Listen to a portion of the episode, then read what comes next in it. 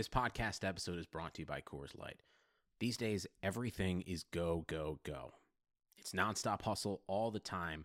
Work, friends, family expect you to be on 24 7. Well, sometimes you just need to reach for a Coors Light because it's made to chill. Coors Light is cold lagered, cold filtered, and cold packaged. It's as crisp and refreshing as the Colorado Rockies. It is literally made to chill. Coors Light is the one I choose when I need to unwind. So when you want to hit reset, reach for the beer that's made to chill. Get Coors Light in the new look delivered straight to your door with Drizly or Instacart. Celebrate responsibly. Coors Brewing Company, Golden, Colorado.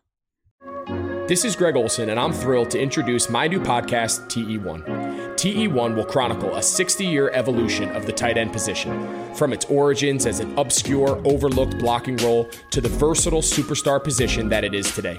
I'll explore the evolution of the position through conversations with some of the all time game changing tight ends. And just like the incredible tight ends we sit down with on my new show, the Chevy Silverado is in a league of its own. This truck is all about grit, strength, and dependability. The same attributes it takes to be a tight end.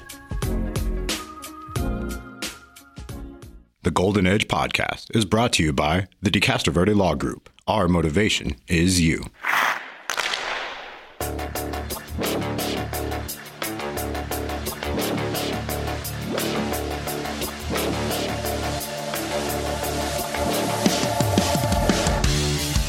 What is up, hockey fans? This is the Golden Edge podcast, the podcast where the Las Vegas Review Journal talks about Western Conference final hockey. Uh, I, of course, am Ben Gotz, one of your Golden Knights beat writers for the Las Vegas Review Journal. Joining me on the line is my colleague, Dave Schoen. We just got done watching the Golden Knights first game against the Dallas Stars in the 2020 Western Conference Final. And we're going to break it all down for you guys today, as well as the last two games of their second round series against the Vancouver Canucks, because we have not talked to you guys since then. So, yeah, there's a lot of catching up to do uh, about some very important games, and we're excited to do it.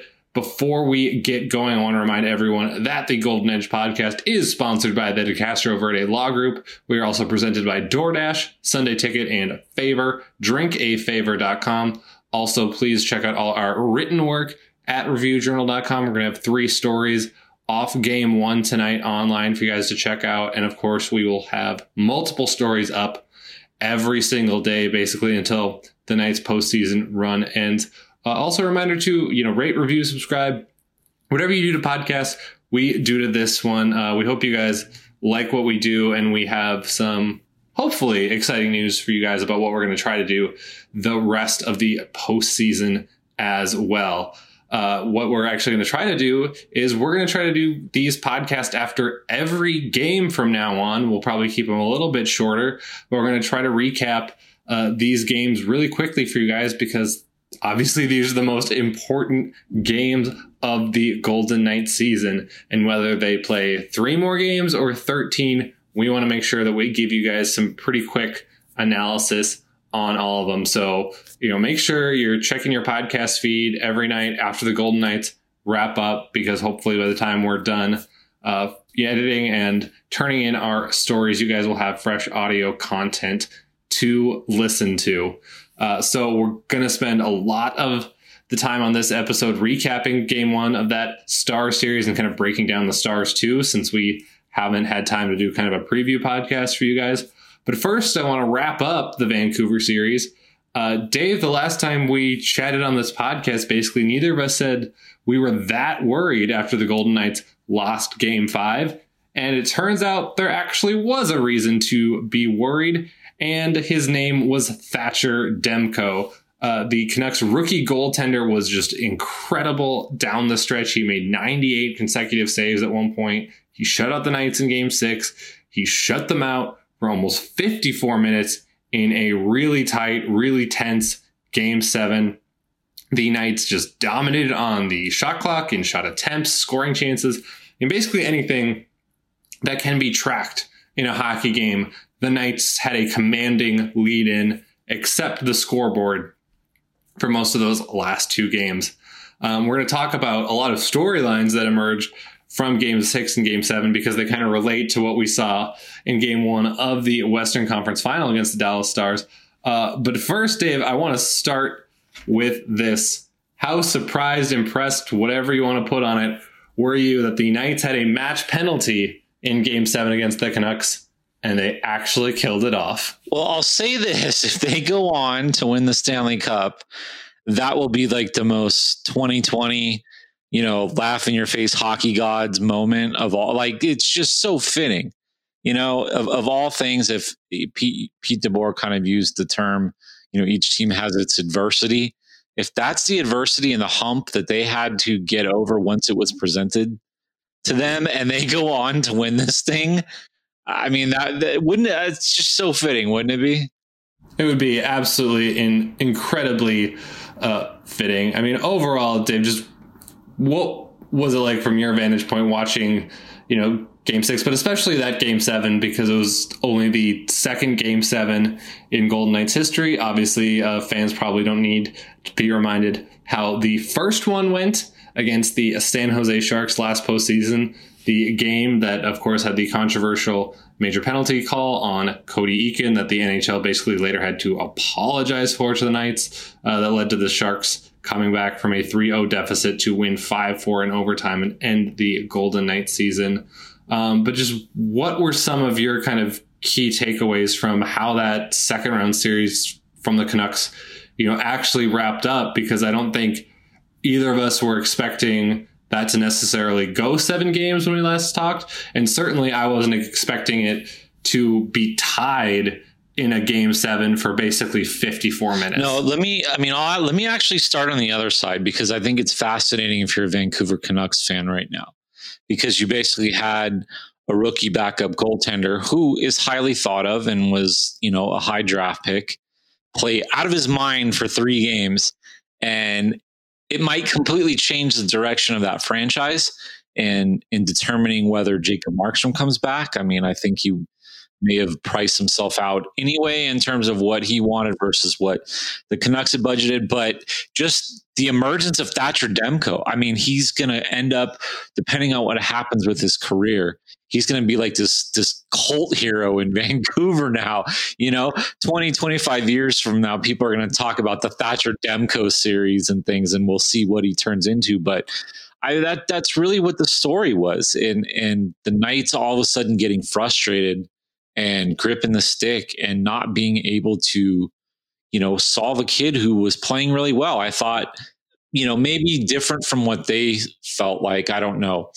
But I felt like in game five, there were a lot of shots that were in his chest and they were making it easy on him and i don't i don't know so much about the traffic and things like that i think that's an easy excuse for the coach to fall back on after a game when you throw a bunch of shots on a guy and you don't score, oh, we need to get more traffic. I think a lot of those shots were just from the perimeter, easy stops, you know, and and when they were tough sh- shots, high danger areas, grade A chances, those were the shots that the Knights seemed to be either one missing the net or two putting it right into Demko's crest. And and so I don't think they were doing themselves any favors. And then you know in a series that starts to grow and the psychological impact impact starts to take hold and you know credit to the knights that they fought through it. And it was a zero zero game. Robin Lehner makes the save of the series. Um, probably you know a save that, that we'll be talking about depending on what happens here uh, going forward for you know potentially a whole lot of years. I mean, that was a was a major point in that game to keep it zero zero, and and they found a way, and that's what good teams do. When maybe you're not playing your best, you you still find a way. Alec Martinez mentioned that, and you know, I've seen that in other sports. We've we've talked about that before, and you know maybe that's the the best sign, I guess you could say, for the Knights going forward is that they've found a way. But they need to figure out how to score some goals because right now it, the offense is dried up. Yeah, so you know we can talk about that moving forward here because then we can move on to um, game one of the Western Conference Final because I want to you know, put kind of the offensive struggles that we saw down the stretch in the Vancouver series. And of course, the goaltending that you brought up with Robin Lehner's just spectacular robbery of Brock Boeser kind of into the game one discussion bin. as well. Uh, so, speaking of game one, the Knights are now 0 2 in game one of the Western Conference final in their history because they lost 1 0 to the Dallas Stars on Sunday. We're recording this, I would say, about two hours ish after the game has ended. So we're kind of coming to you guys with our pretty raw thoughts and uh, kind of analysis from this game. I think the big takeaway from this game for me, Dave, that maybe we can start on before jumping into kind of some of those other topics we we talked about or have touched on already, is I think it's fair to say this is the first time since the postseason proper, so post round robin, got started, that the Knights were really, truly, thoroughly outplayed to me. You know, I think for the most part, they lost just once to the Blackhawks, and that was because Corey Crawford kind of played out of his mind, stood in his head. Two of their three losses to the Canucks that we kind of just briefly touched on there came down to Thatcher Demko just being outstanding, standing on his head. Now, they did make a lot of defensive mistakes in game two against Vancouver. And so maybe you could bring up that game as an example, as one the Knights maybe, you know, got outplayed in. But even still, I feel like this game felt different. And I don't mean different as in like, oh man, the Knights have an opponent that they, you know, can't handle necessarily because I think we even saw in the Vancouver series, the Knights blew out the Canucks in game one and Vancouver came storming right back to force a game seven. So it's not like the Knights, I think, are in, you know, deep trouble already here. But I think it does feel like this is the first time that they're punching against someone that is for sure in their same weight class. Do you get that same feeling? Yeah, for sure. I mean, when you think, I mean, okay, let's take out the round robin. I mean, well, well actually, no, because I think, you know, they, the first period against Colorado, I thought they were pretty well outplayed. Um, I would agree with you though, and and I think part of that's because Dallas just is a better team than than Chicago and a better team than Vancouver. I mean, you look at the record from the regular season, you look at the stats in terms of Dallas being a team that was you know second in the league in goals against, you know per game. Uh, they're deeper, they're stronger, they're better. They've got an elite defenseman, you know, in Heiskanen. They've got you know, a lineup that, especially with what they threw out tonight in game one, I thought it was interesting the way that Rick Bowness kind of spread his guys out and and really kind of rolled his four lines and, and presented a problem on every line for the Knights in terms of somebody that could score. Um, it's a different kind of matchup. It's it's a different kind of top six that you're seeing. You know, it's it's guys like Seguin and and Pavelski, guys that go to the net, as opposed to you know kind of that pure, I guess, skill element. You know, like a Pettersson, um, things like that. Not to say that Seguin's not you know immensely talented, that Jamie Benn's not immensely talented. They're just different players. They're bigger, stronger, physical, kind of that heavy style that you know has been sort of the topic. Uh, of conversation going into this series. So yeah, all those things factor into it. And, and Pete DeBoer said it tonight after the game, it's going to be a different series. This is not, you know, teams that kind of run and gun and, you know, as much as Dallas has relied maybe on offense a little bit in the postseason more than it did in the regular season. I think a lot of that's just a successful power play and and they they're still you know they still are who they are i guess and and they showed that tonight and that's going to be tough not to go too far back, but you know all the things that we talked about, uh, you know, when the Knights potentially could have played Arizona, you know, all the threat that Arizona presented as you know a team that's really good defensively, and you're getting into you know two one one nothing, you know, long zero zero type stretches of games. That's dangerous, and and Dallas is even better at it than Arizona. So it's absolutely going to be a threat. They're absolutely the best team that they've played so far and and you figure that's going to be reflected you know over the next you know handful of games. Yeah let's you mentioned you know pete DeBoer and some of his thoughts post game one. Let's actually hear from the golden knights coach right now. They they were exactly what we expected them to be you know uh, they're one or two in the league and in all the defensive analytics all year. And uh, you know, they play a hard, heavy game. You, they make you work for your offense, and if you're not willing to to work uh, for offense and support offensively, then uh, you know they're not going to hand it to you. And I think that was the the case tonight. So there are some of DeBoer's initial thoughts after Game One of the series, which of course represents the Final Four in the NHL. So you know now to kind of tie in the end of the Vancouver series here, Dave. The Knights have been shut out in two of their last three games. Uh, two of their goals in game seven that they scored were empty netters. So in the last three games, they have one goal against a goaltender, and it was by a defenseman, Shea Theodore, who, of course, is a defenseman that has been really, really good. But you would think a lot of the Knights highly paid forwards would be able to step up as well. So, how much, I guess, you know, blame, for lack of a better word, do we put the Knights' lack of offensive production on them not finding ways to get more pucks in the net versus, you know, how well either defensively or just straight up how well goaltenders are playing against them right now? Well, so tonight I feel like is a little bit of an aberration. I feel like I want to give them a pass on the letdown in the game seven and just the emotions and and not being able to get up for it. And and they turned it on in the third period. It was similar to what they tried to do or what they were able to do, excuse me, against Dallas in the round robin and kind of win it in the third period. This time they couldn't crack Khudobin. So I, I mean, if they're going to stick to that formula going forward, I don't think that's going to work.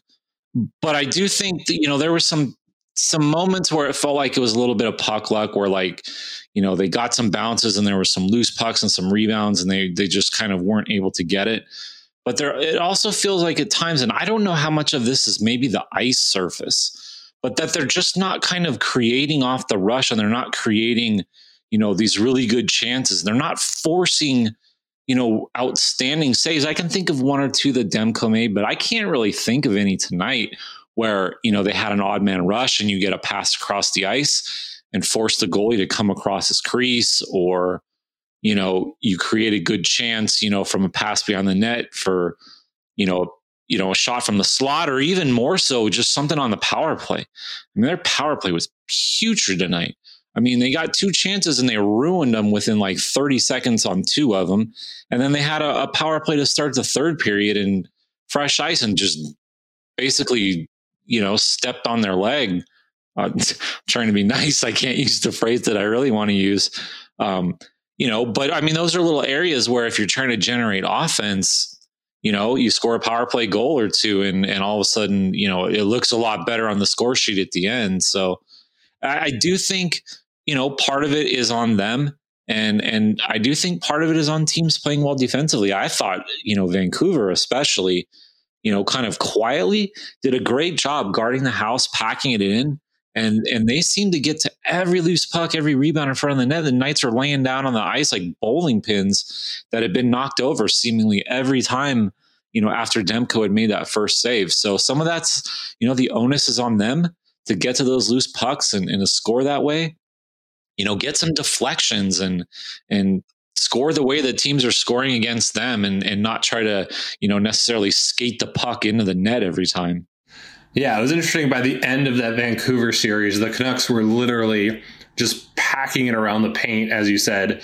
And I don't mean that in just they kind of dropped an extra guy or two there. I mean, there were times where literally all five Canucks skaters were right around the paint trying to tie up sticks, grab loose pucks, and just kind of, you know, concede the fact that we're not going to try real hard to, uh, you know, generate a bunch the other way. We're just going to limit you, hope you get frustrated, hope you make a mistake, and kind of count on our top end skill guys to pounce on a turnover if and when it comes.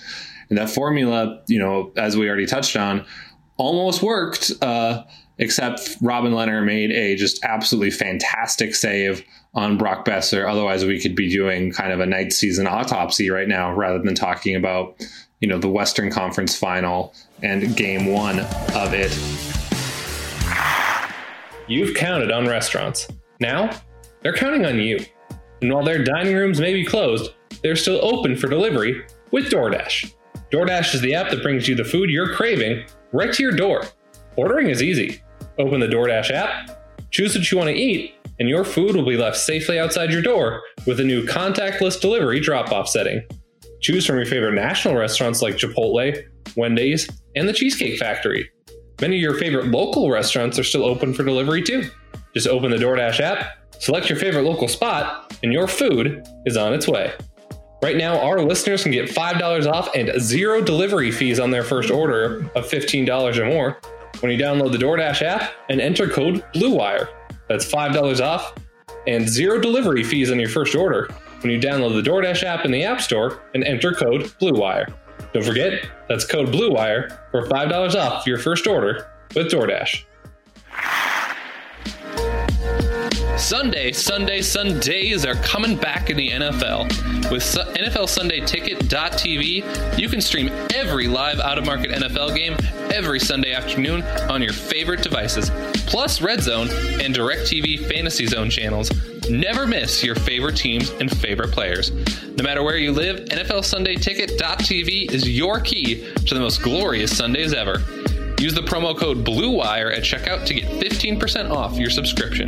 Visit NFLSundayTicket.tv and use promo code BLUEWIRE.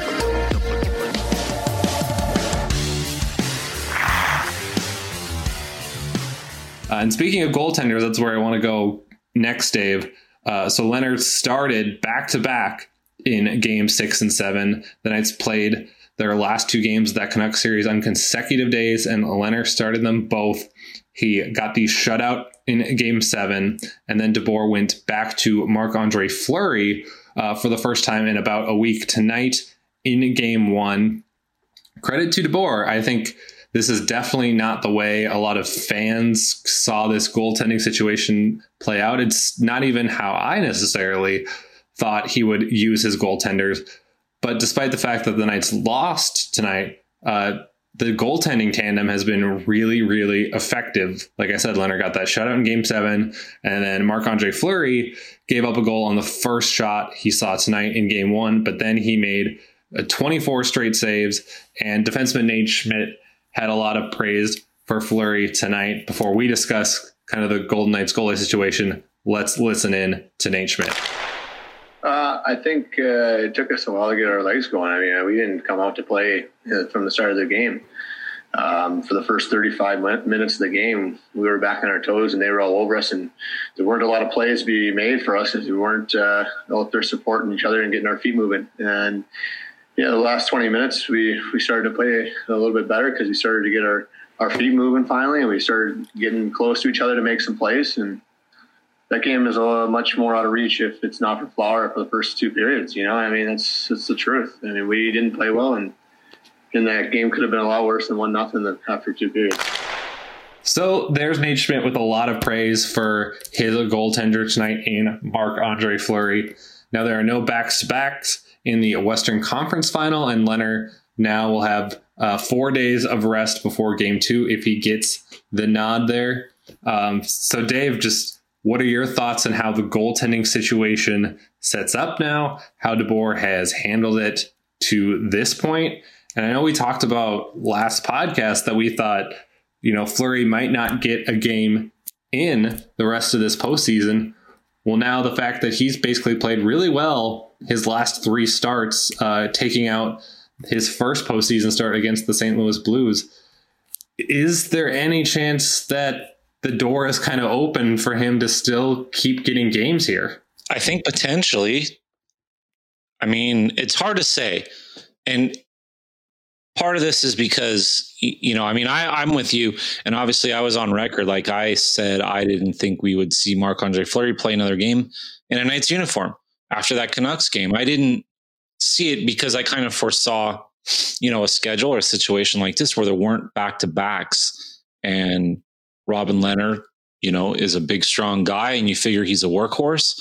And every other game is is not, you know, anything that's out of the question for a goaltender. And then, you know, I think about it more and more today, and then it makes total sense to be able to start Marc Andre Fleury in game one.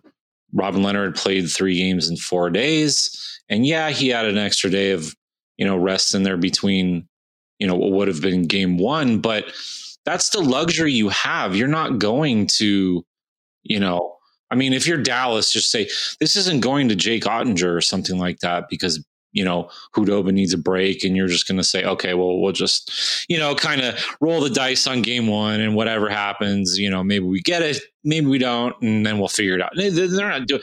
You're you're throwing Marc Andre Fleury out there, so that's the luxury that Pete DeBoer has talked about this whole time, and you know.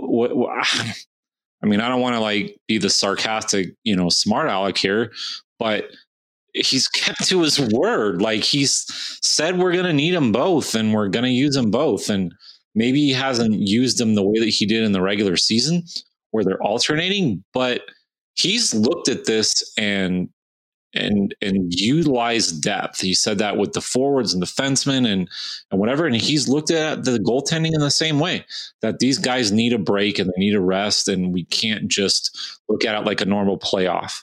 And for him to get a performance like he got out of Marc Andre Fleury, like you said, it would have if they scored two goals, if they scored a goal, they gave him any sort of run support. You know, Pete DeBoer looks like a genius again. So I guess tip your hat going forward.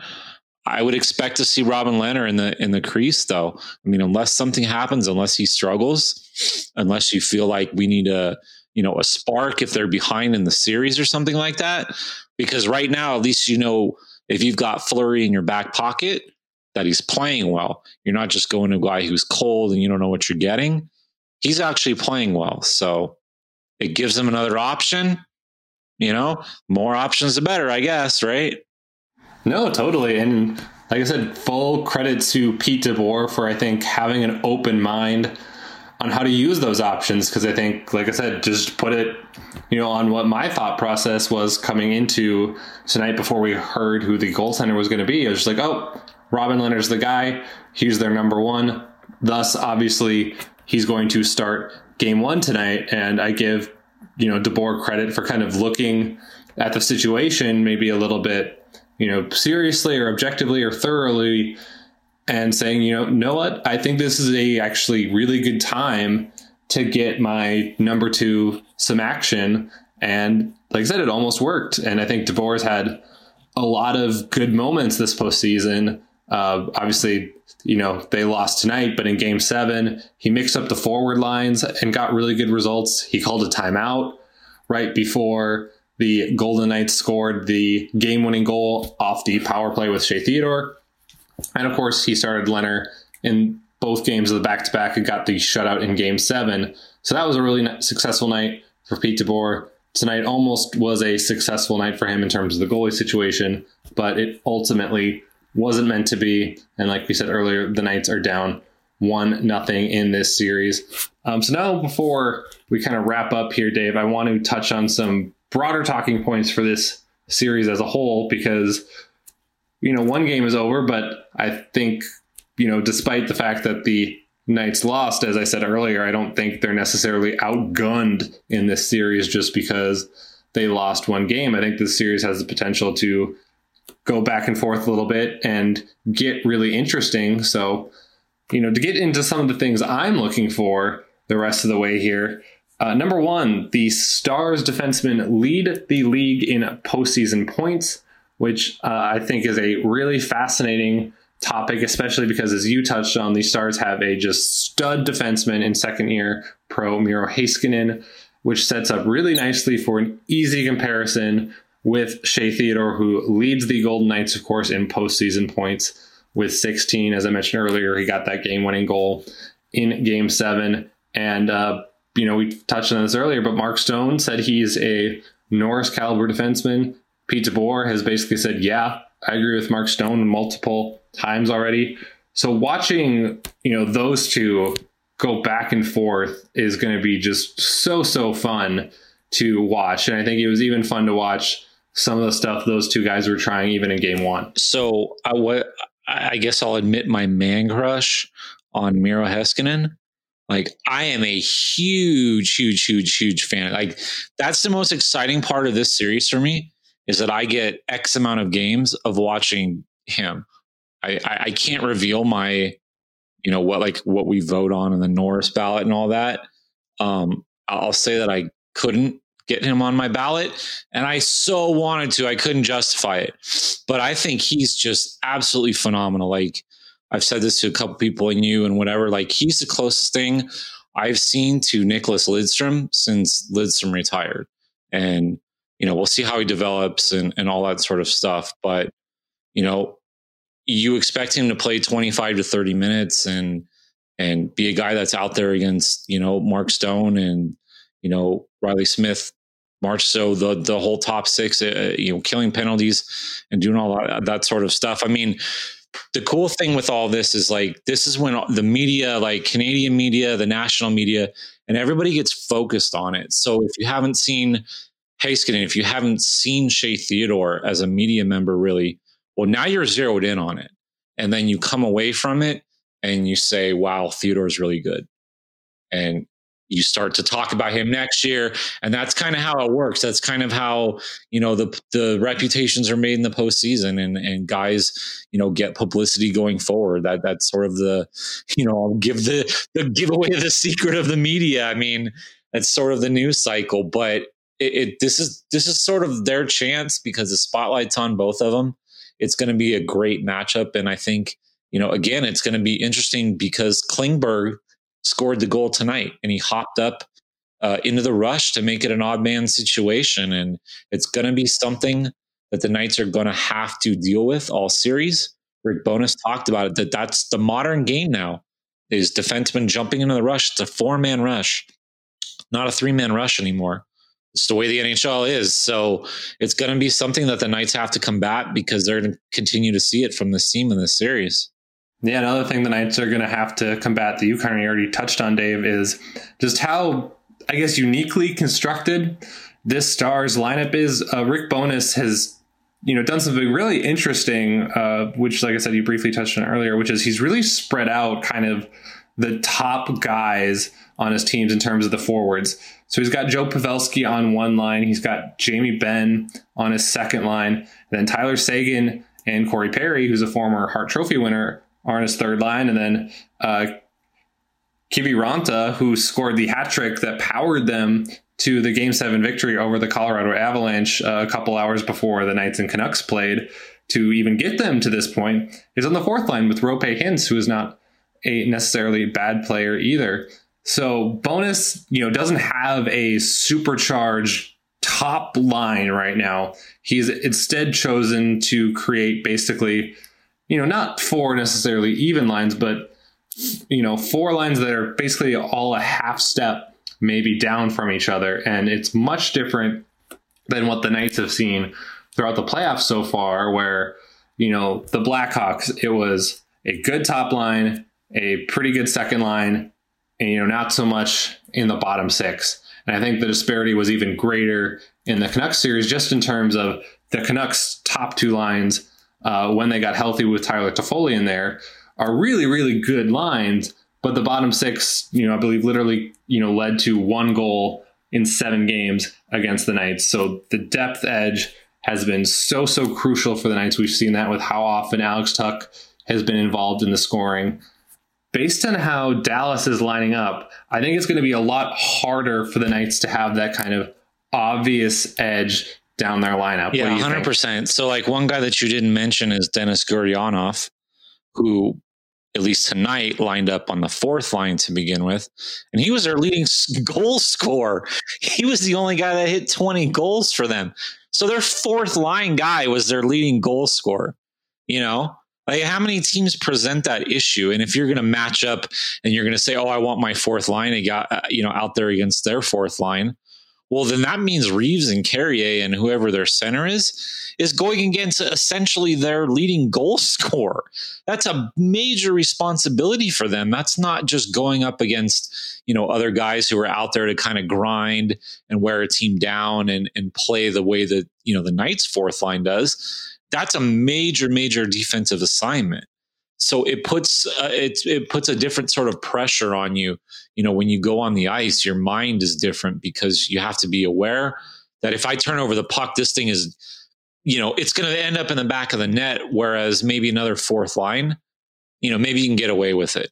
So you know the the mental, I guess, um, you know, concentration that you have to have. And, and that's what, it, you know, maybe Nate Schmidt talked about that a little bit tonight of you get to this point and you're down to the final four and you have to be good. And it takes, you know, a different level of game. So we'll see.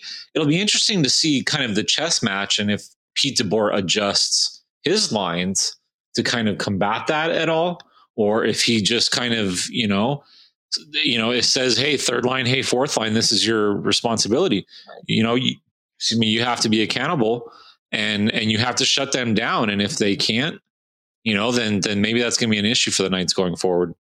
Yeah, no, I think I definitely agree with you that the chess match could get fascinating because, of course, you know, while we're talking about how how the Stars are deploying their lines might you know make it a little easier for them to gain a depth edge obviously it leaves them vulnerable because they don't have that necessarily top end line that could maybe match up with the Knights when their top six is rolling.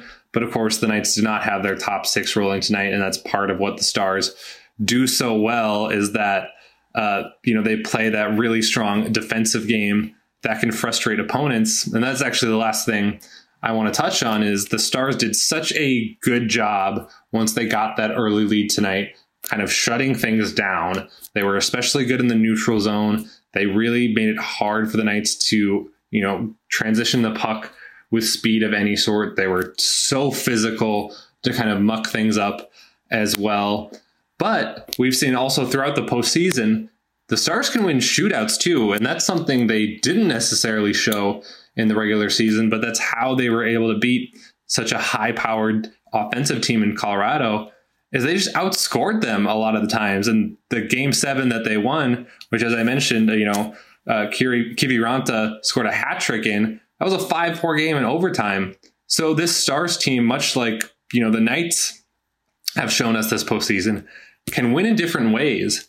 And I think that's another kind of thing that shows us that the Dallas team is just on a different level than what the Knights have experienced before, is because they can kind of adjust their game and still find a way to win. And it'll be interesting to see kind of how they decide to end up attacking the Knights because I thought today Dallas started out pushing the tempo a lot. And then as the game kind of progressed and the clock got kind of, you know, lower and lower, they shifted back into regular season mode and were able to kind of really assert themselves and protect the lead. Yeah, I would agree with that. It's going to be interesting, like you pointed out, to see how they attack this series and what they want to do. I wonder how much of their, I guess, offensive output and breakout and explosion was Colorado's goaltending. I don't know. And I, the one thing I'll say is that just fact, like whoever the Knights put in net is going to be better than Michael Hutchinson and probably better than Pavel Francouz was playing at that point in the series before he got hurt, to be quite honest. So maybe that's an adjustment that the Stars just make right off the bat that they figure, look, where they're going to face better goaltending from the Knights. They themselves are going to have to play a, a tighter style, a closer to the vest style. And maybe that means it's a cagey series. Maybe it doesn't mean that it gets wide open. All that being said, I think at this point, what the Knights need to do is figure out a way to score because right now it's just not happening. I mean, Mark Stone, William Karlsson have one goal each in the past seven games. Reilly Smith, Jonathan Marchessault, Zilch in the past seven games. I think Pacioretty's nothing in the past four. So they're the, the Knights top six, they need to find a way to put the puck in the back of the net you know, I guess break the seal, whatever you want to say, and, and figure out a way to kind of let that get contagious throughout the lineup. Because right now, you know, it's kind of working the other way. And I think, you know, the the sticks started to get grip tight. You start to think a little bit. I mean, uh, Pacioretty even made a comment kind of before, you know, game one about how, you know, they thought at points in that series against Vancouver it was going to be impossible. And they didn't think they were going to score and all these sorts of things. So you know it was in their head. And and right now, the longer this goes, the more we ask them questions and they have to hear it and start talking about it amongst themselves. You know, then it becomes an issue. And and I think until those guys, those top end guys, figure out a way to break through, you know, then we're going to be talking about you know maybe a short series for the Knights. I don't know. Yeah, I guess we'll see how the Knights offense is able to bounce back in game two of this series. That will be at 5 p.m. Tuesday on NBC Sports Network for those of you that want to watch on TV. You can also listen on Fox Sports Radio. Uh, as a reminder, we're going to be recording post game podcasts for you guys the rest of the postseason. So make sure to uh, refresh whatever podcast app you use iTunes, Stitcher, Spotify, etc. Uh, either Tuesday night or Wednesday morning because we will be breaking down all the action right here on the Golden Edge podcast. Before we sign off for the night, I want to remind everyone that this podcast is sponsored by the De Castroverde Law Group. We are also presented by DoorDash, Sunday Ticket, and Favor, drinkafavor.com. Also, please check out all our work at reviewjournal.com and rate, review, subscribe, whatever you do to podcasts, please do to this one. It helps people find us. Uh, thanks for listening, everyone. Uh, I'm Ben Gotz. That was Dave Schoen. We are the Golden Edge Podcast, and we'll talk to you guys again real soon.